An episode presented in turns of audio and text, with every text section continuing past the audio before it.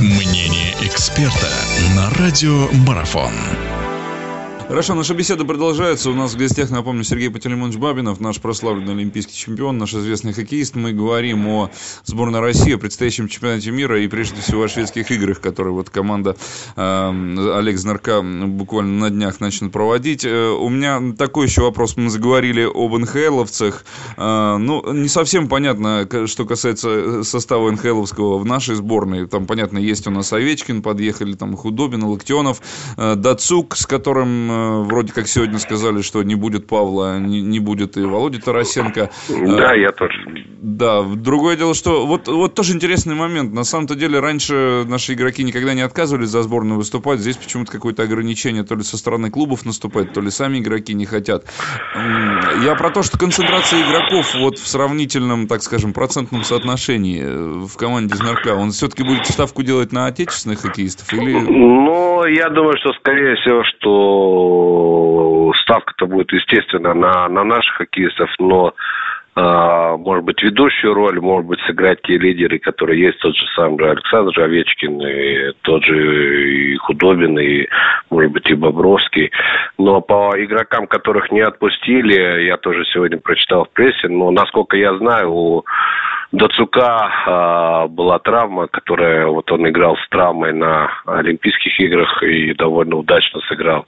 Очень понравилось. Поэтому видно у него э, настолько обострилась эта травма, что он не готов принимать участие. А играть ниже своего уровня он, как может быть, и не хочет или не может, понимаете. Скорее всего, что не хочет. Ну, а по Тарасенко мне трудно сказать. Э, ну, может быть, это тоже связано с какой-то травмой или еще чем-то.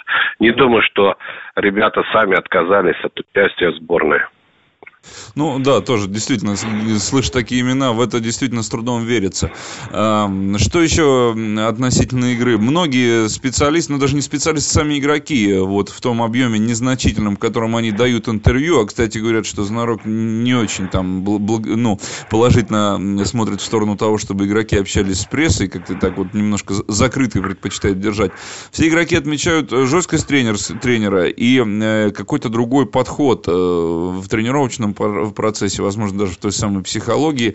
Насколько они, эти игроки, готовы меняться, потому что, ну, насколько мы понимаем, все равно, в общем и целом, там э, есть те люди, которые выступали на прошлом чемпионате мира, который достаточно, ну, так скажем, откровенно провальным, наверное, получился для, для нашей сборной. Насколько здесь э, тяжело ли, легко ли перестроиться вот э, к тренерской мысли? Или все настолько серьезные профессионалы, что об этом даже... Ну, я думаю, что уже прошло немало лет, как э, мы стали проповедовать и заниматься профессионально э, спортом, поэтому уже не первый день, не первый год люди работают, у них у каждого есть контракты, они выполняют все э, условия, которые прописаны, так же, как и находясь в клубе, они выполняют те требования, пожелания тренера. Это, наверное, нормально, это, наверное, закон э, любой человек, который приходит на руководящую должность, наверное, он выставляет свои условия, при которых все должны выполнять это, тем более это подчинено не его личным интересам, а интересам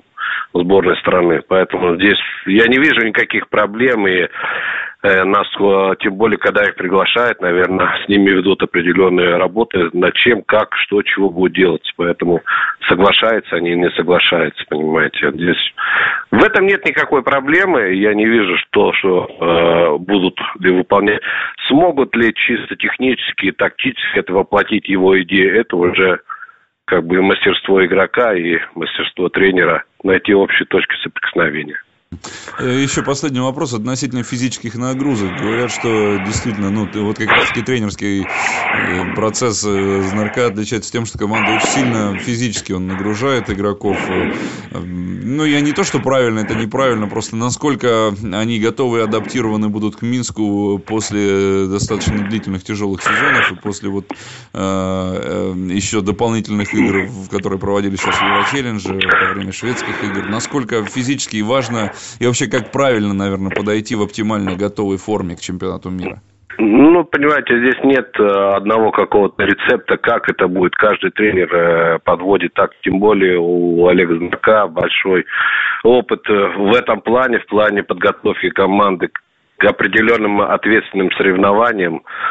И это, мне кажется, это нормально, то, что они какой-то проходят, делают задел общей физической подготовки. Естественно, в нашу бытность у нас э, практиковалась такая же практика перед ответственными играми. Может быть, у нас было больше времени для подготовки к чемпионату мира и другим ответственным соревнованиям. То же самое проходили определенные физические нагрузки. И после этого проходил какой-то период адаптации и после этого, ну, как приходило второе дыхание. А, я думаю, что не думаю, что просто так он делает, вот э, он просто, скорее всего, обобщил тот опыт, который у него был, будучи игроком, будучи тренером в одной, другой, третьей команде, понимаете, и он же, у него он знает, что он делает в этом плане, он понимает, что через какой определенный период времени э, игроки вот почувствуют тот прилив сил, который необходим для получения какого-то определенного результата.